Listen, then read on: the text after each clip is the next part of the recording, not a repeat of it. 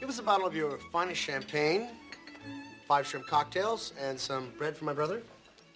We have a Dom Pérignon 71 at $120. That'll be fine, pal. Cronicar Digital, un podcast despre ce merită păstrat.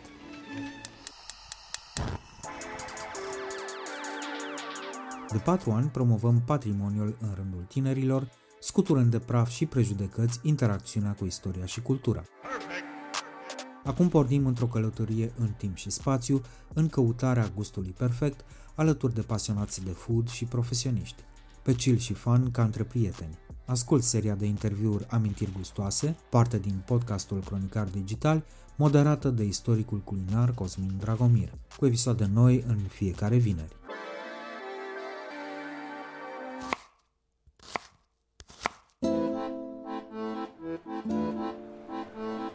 Iacob Domaneanț povestește de unde au venit croații, câți au fost, unde s-au stabilit în România și de ce mănâncă sarmale cu cartofi făcuți în tobă. În cratiță din lut, în cuptorul din cărămidă de pământ, din chirpici sau cărămidă arsă. În acel cuptor se pregătea și mielul de Paște. Încălzeai cuptorul bine. Era un cuptor făcut special la o lungime de 2 metri, cu bolt și lățime de 70 de centimetri, înălțime iarăși undeva la 60 de centimetri. Acolo se putea pregăti și mieluri, dar se puteau pune și cartofii, pâinea se putea coace în acel cuptor sau subțes se mai pregăteau cartofii în, cum am spus, sau în tobă de cuptor. Explică rolul extrem de important al osânzei de porc în bucătăria croată tradițională și detaliază modul în care se afumă în comunitate cărnurile, de la cea de gâscă la cea de oaie. Făceau și tăiței cu carne de oaie în trecut. Mi se pare super tăiței de casă.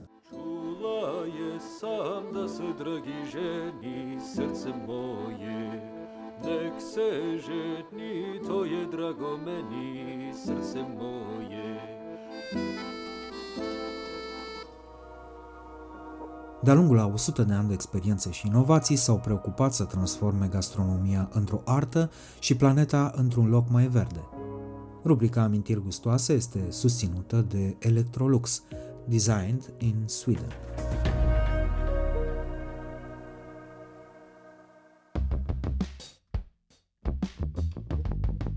Salutări, dragilor, și bine ne-am regăsit la un episod de Amintiri Gustoase din podcastul Cronicar Digital, cu o corespondență de pe Via Transilvanica.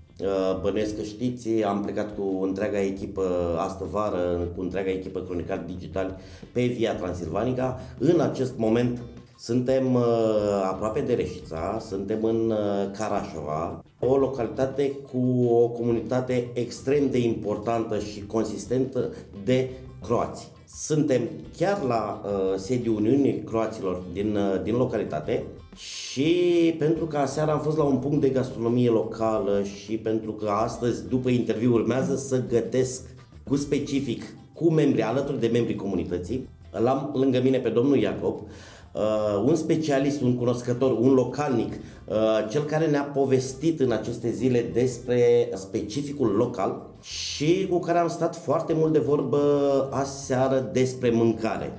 Astăzi vi-l aduc și dumneavoastră în față pentru că sunt niște povești extrem de interesante.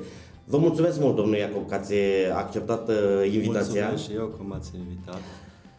Spuneți-ne un pic despre croații din această zonă și despre comunitate. Croații au venit în aceste meleaguri în anul 1393. Primul val de migrare a plecat din Bosnia.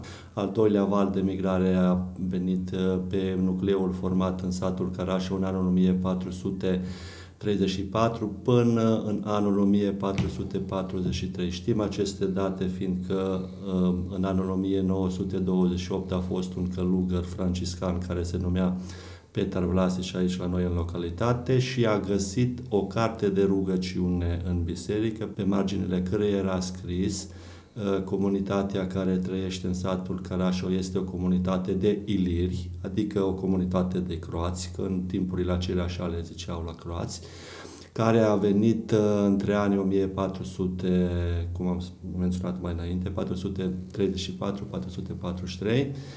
Și se pare, așa scria acolo, se pare că au adus cu ei și denumirea satului. Au venit din Bosnia Centrală, din prejurul localității Creșevo. Momentan în localitate trăiește o populație undeva la numărul de 2700. Sunt 7 sate croate carașovenești: Carașova, Iabalcea, Nermet, Lupac, Clocotic, Vodnic și Ravnik. În total, undeva în România suntem undeva la cifra de 6.000 și ceva. Sunt 3 grupuri distincte, diferite de croați. Suntem noi croații carașoveni, croații din Recaș care vorbesc un alt dialect și croații din Checia. Ei au venit mai recent pe aceste mele, acum 100 și ceva de ani. Noi în seria de interviuri am fost preocupați și am invitat din diferite etnii, pentru că identitatea etnică, regională, se vede foarte mult și în mâncare și în specificul mâncării. Fie că, mai ales în zona de mâncare ceremonială, de sărbătoare sau la nunți, dar și în mâncarea de zi cu zi. Și vreau să vă întreb, care ar fi specificul croat? Ați menționat mâncarea de sărbătoare. Era o regulă și un protocol, aș spune, care se respecta de fiecare dată. Se mânca prima dată supă de tăiței din carne de pui, după aia paprikaș, pe care o să-l gustați și dumneavoastră, fiindcă se pregătește astăzi să vedeți specificul și diferența față de gulașul maghiar, să zicem așa, ca un exemplu. Iar după aia se mâncau sarmale cu cartofi făcuți în topă, împreună cu carne de pasăre și carne de oaie. La final, prăjiturile. Să nu sărim așa peste sarmale și mai ales peste acei cartofi și să explicăm ascultătorilor care e treaba cu ei. Sarmalele se făceau din carne de porc, în oală din lut, se punea deasupra carnea afumată de porc și o sânză de porc afumată, care dădea o aromă specifică. Se mai făceau și sarmale de post și sarmale din carne de oaie. Fiind o comunitate care, specificul comunității era păstoritul, erau foarte multe oi aici în zonă, în anii 60, în satele noastre, erau undeva la 30.000 de oi. Carnea de oaie se mânca aproape zilnic, se făceau, cum v-am spus, și sarmale din carne de oaie. Se mânca carne de oaie în diferite forme și în diferite... Dar acei cartofi de lângă sarmale? Cartofii se pregăteau în topă. Ce înseamnă? În cuptor, sau puteai să-i pregătești în cratiță din lut, în cuptorul din cărămidă de pământ, din chirpici sau cărămidă arsă. În acel cuptor se pregătea și mielul de Paști. Încălzeai cuptorul bine. Era un cuptor făcut special la o lungime de 2 metri, cu boltă și lățime de 70 de centimetri, înălțime iarăși undeva la 60 de centimetri. Acolo se putea pregăti și mielul, dar se puteau pune și cartofii, pâinea se putea coace în acel cuptor sau subțes se mai pregăteau cartofii în, cum am spus, sau în tobă de cuptor. Și cartofii se consumau împreună cu sarmalele, pentru că e un lucru inedit, nu în multe locuri. Eu am văzut mai mult în spațiu germanic, sarmale cu piure sau cu cartofi lângă. Pare ceva unic în România. Așa este. Ce e cu acea o sânză? Am tot discutat și cu șeful bucătar de aici, am și văzut-o. E iarăși un lucru specific. Deci e o sânză care se sărează, se rulează așa și este. Care dă gust tuturor mâncărilor. Se folosea la cartofi, se folosea când se făcea ciorbă de fasole verde sau din ciorbă de dragavei. Cum v-a explicat și bucătarul când ați vorbit cu el despre diferite rețete, se mai punea și în fasole o sânză afumată. Cum se făcea? Deci după ce se tăia porcul, se scotea o sânză, se săra pentru a o conserva, se punea în mijloc, puteai pune sau nu era obligatoriu, cărnațiul afumat, se rula și se punea la afumat, se strângea bine și se punea la afumat. Pentru a o conserva, bineînțeles, dar fumul îi dădea o aromă specifică care se simțea în cartofi și în celelalte mâncăruri. E o întreagă filozofie și asta cu afumatul, așa, nu e la îndemâna oricui.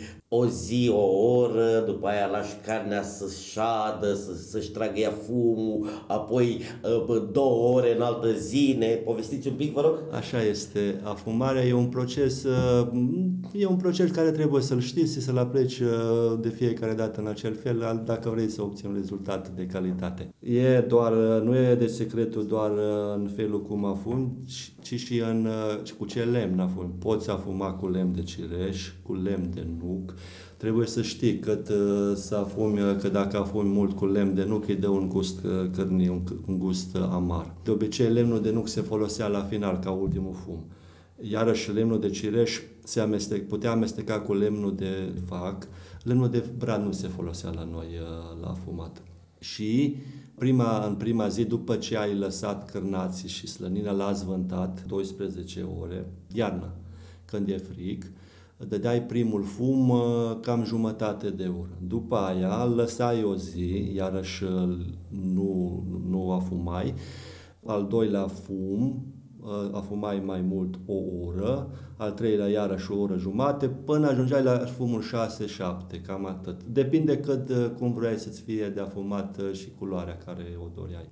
Și ce se afumă aici? Iar la final de tot să nu vorbiți de acea oaie afumată, pentru că iarăși nu o găsim peste tot. Se afumă carne de porc, carne de oaie, dar se afuma și peștele, se afuma și carne de păsări. Fiindcă la noi aveam multe găște, aveam multe în trecut, multe rațe și se afuma și carne de găscă. Dar mai rar, în esență, cel mai des se afuma carnea de porc, iarna. Carnea de oaie se afuma pentru a o conserva. Cum noi v-am povestit, am spus mai înainte că aveam multe oi, aproape fiecare familie avea oi. Cel puțin 15-20, alții aveau și peste 100. Carnea de oaie se mânca în fiecare zi și cum ne erau în trecut frigitere, trebuia cumva să o conservi. Bineînțeles, puteai conserva cu sare, dar la noi nu era obiceiul de a se mânca carne de oaie conservată în sare, în saramură.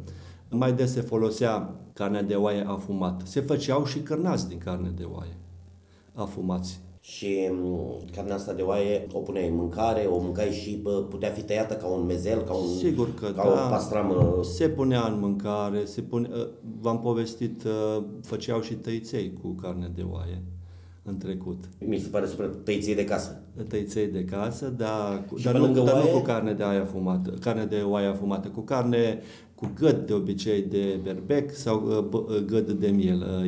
Are un gust foarte bun, un gust foarte. Și ce ingrediente mai are în afară de? Păi se pune pătrunjel, se pune bănesc un pic de ceapă, așa, usturoi. Este morcov, usturoiul nu puneau în tăiței. Și tăiței făcuți de acasă cu ou, cum se fac de obicei, tăiați.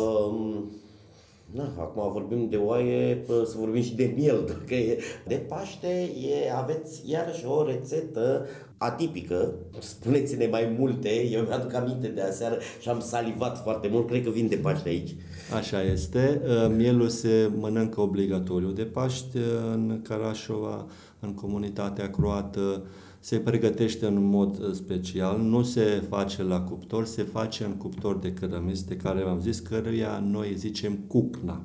Este cuptorul acela de care v-am zis, lung de 2 metri, zidit sub formă de boltă. Toate casele au acest cuptor? N-au toți, dar eu am și eu când pregătesc pentru mine, pregătesc și vecinii. E comunitar, ne ajutăm unii pe alții, are aproape fiecare a doua casă și dacă nu ai, te ajută vecinul, prietenul și așa a fost dintotdeauna. Deci se pregătește mielul în acel cuptor, se coace aproape 3 ore la temperatură care scade constant. Se încălzește cuptorul iarăși aproximativ 3 ore, câte un pic, nu deodată să-l încălzești prea tare și împingi jarul pe suprafață tot mai înăuntru pentru a încălzi toată suprafața. Și după 3 ore, după ce e bine încălzită, încerci cu mâna. Baci mâna în cuptor până la cot și numeri. Dacă poți număra până la 10 și nu e nevoie să o scoți, înseamnă că e pregătit. Dacă numeri până la 8, dar numeri repede, înseamnă că e prea cald, îl mai lași 10 minute deschis. Dacă îl numeri și ajungi la 15, înseamnă că ai ratat lăsat prea mult. O iei de la zero. Eu vă povestesc metoda tradițională, deși eu poți face treaba asta cu un termometru mult mai frumos și mai lejer. Că trebuie temperatura undeva să fie la 240 de grade pentru a pregăti mielul cum trebuie. Și după ce îl pui înăuntru, primele 15 minute îl înfășori cu folie de aluminiu pentru a nu-l arde, fiindcă primele 15 minute sunt cruciale, atunci e temperatura cea mai mare, după aia progresiv scade. Și după 15 minute scoți folia și lași, poți să-l lași așa, nu mai trebuie. Cu apă, vin... Nu punem, dar îl ungem cu soare de porc, amestecată un pic, cu boia de ardei și cu mușdei, adică mușdei făcut usturoi pisat, așa este.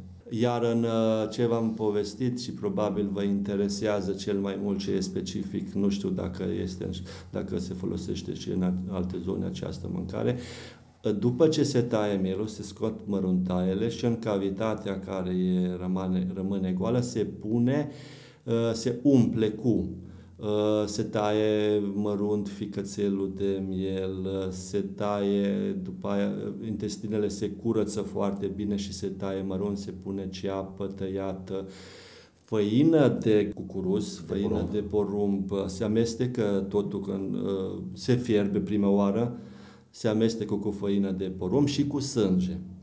Se mai pun mirodenii și se umple mielul cu aceasta, burta mielului. Se umple cu asta și se coase. Și cum mielul se coace, el lasă grăsime și grăsimea intră, ne zicem podrop, la mâncarea. E foarte gustoasă, e foarte plăcută. Mie îmi place că omul se obișnuiește cu unele mâncăruri dacă le mănâncă de mic și se obișnuiește cu unele gusturi și după aia toată viața are niște preferințe, cum v-am spus, și vis-a-vis de cum se pregătește mielul și vis-a-vis de brânza, că noi am vorbit și de brânza care o avem aici în localitate. Că fiecare zonă pe el știe, cu brânza ei,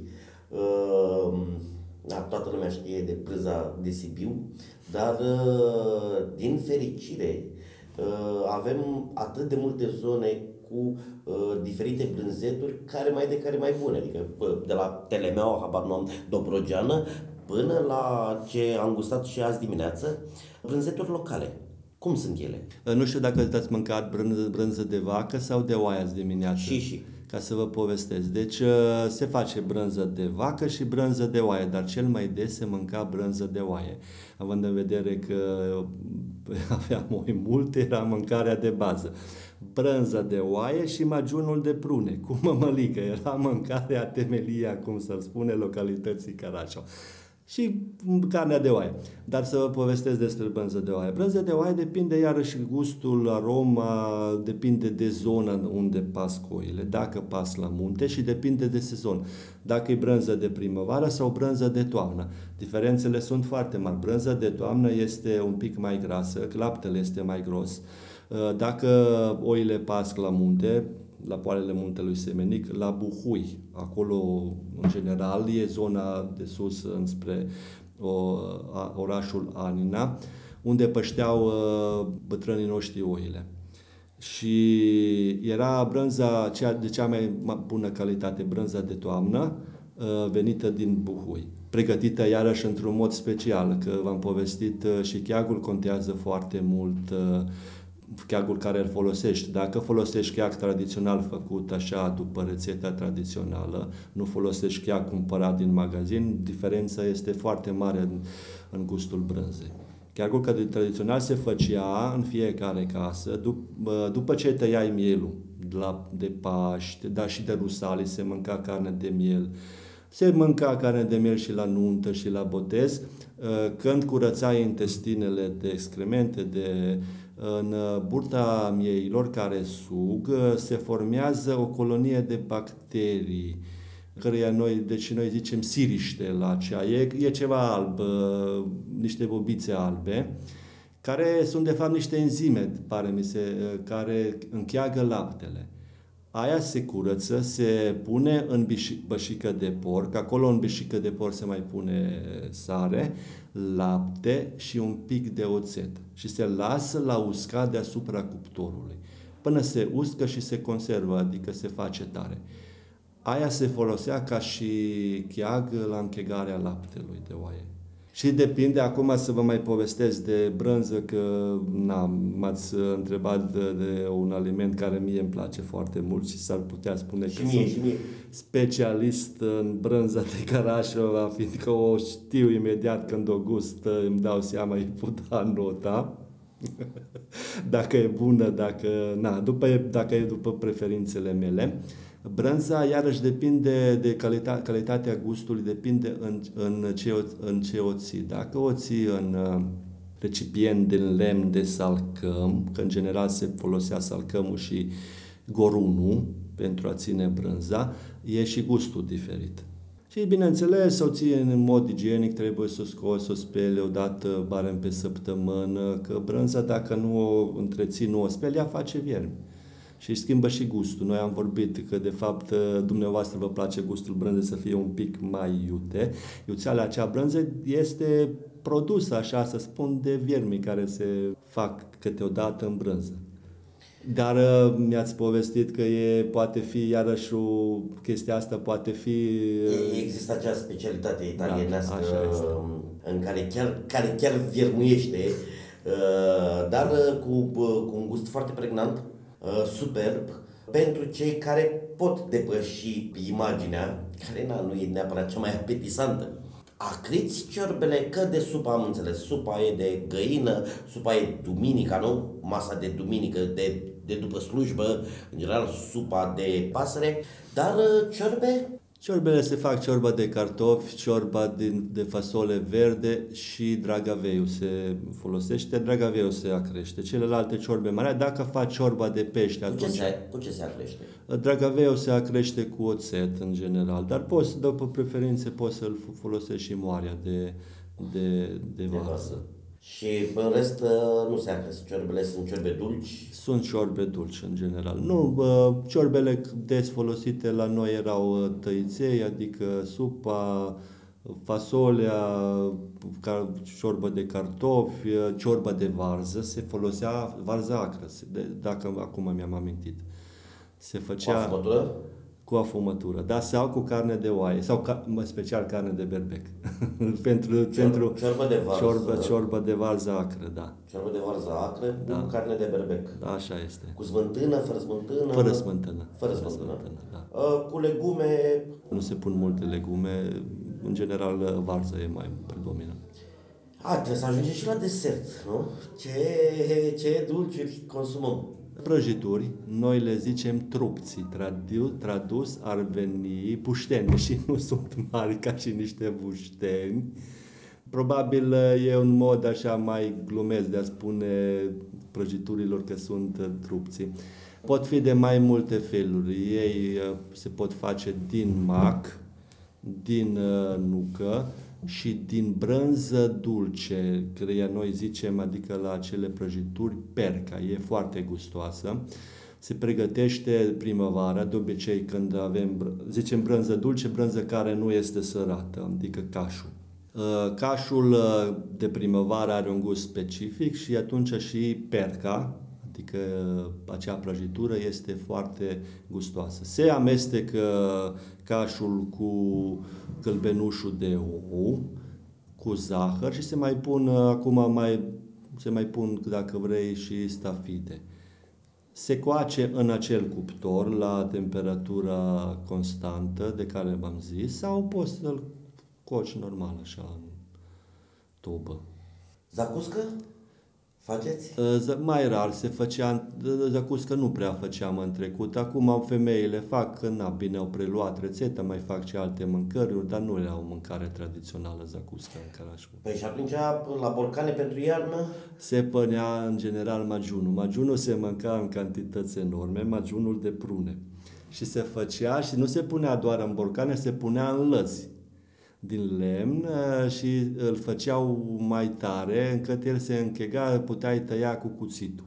O marmeladă. Așa este, din prune. Și cu ce mâncați? Păi se mânca în trecut cu mămăligă.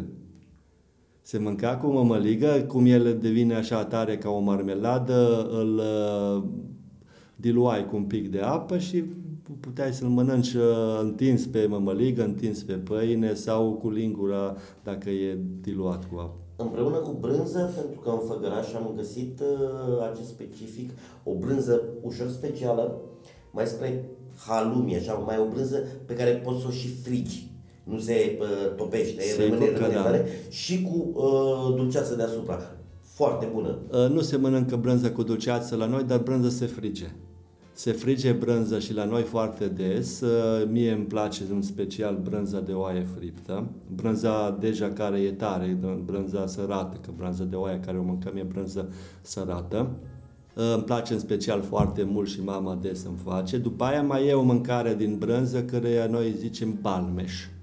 Ce e acest balmeș? E cașul, îl pui în tigaie și îl lași la temperatura modestă, așa, o temperatură mai mică, să lase grăsime. Și peste acea grăsime tot timpul amesteci, pui făină de porumb. Și e foarte gustos de mâncat acel balmeș când e cald. Îl mănânci, el se întinde ca și mozzarella, îl mănânci cu pâine normală, așa. E o variantă a balmoșului, Maramureșan. Bine, tot acolo, brânză cu mălai. Da. Suntem specialiști, cu adevărat, noi toți în toate zonele avem variațiuni pe această temă. De Crăciun... Așa, cârnați, tobă, jumări, piftii... Nu, de Crăciun se mănâncă... Se mănâncă mâncare de pust. Se mănâncă pește, fasole, și prăjituri se fac. Deci în ziua de Crăciun, mâine zi după aia se mănâncă carne, obligatoriu carne de pasăre. Și mă rest, cum v-am spus, făceau sarmale... Dar se mânca de anul nou cartofii aceia de care v-am povestit cu cărnațul de porc pus deasupra și prăjit. Vă mulțumesc mult tare de tot. N-aveți pentru ce. La final noi avem o rubrică, de aici vine și titlul podcastului, Amintiri Gustoase. O să vă rog să-mi spuneți, să-mi povestiți acea rețetă sau acel fel de mâncare care vă vine prima dată în minte când vă gândiți la copilărie. Păi calea de miel, eu v-am spus, eu sunt balcan, adică un locuitor al acestor meleaguri unde se mănâncă carnea de oaie și de miel și mâncarea de carnea de miel făcută în acel cuptor, aia o pot mânca în fiecare zi. Faceți și țineți și carne de miel afumată sau prăjită în untură? Carne de porc o ținem prăjită în untură și cărnațiul. Mulțumesc mult tare de tot! Mi-a făcut plăcere, n-aveți pentru ce.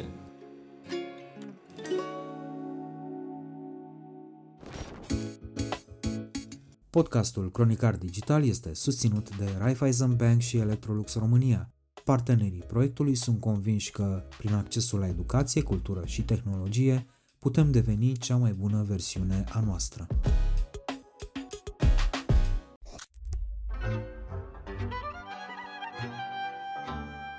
Cronicar Digital, un podcast despre ce merită păstrat.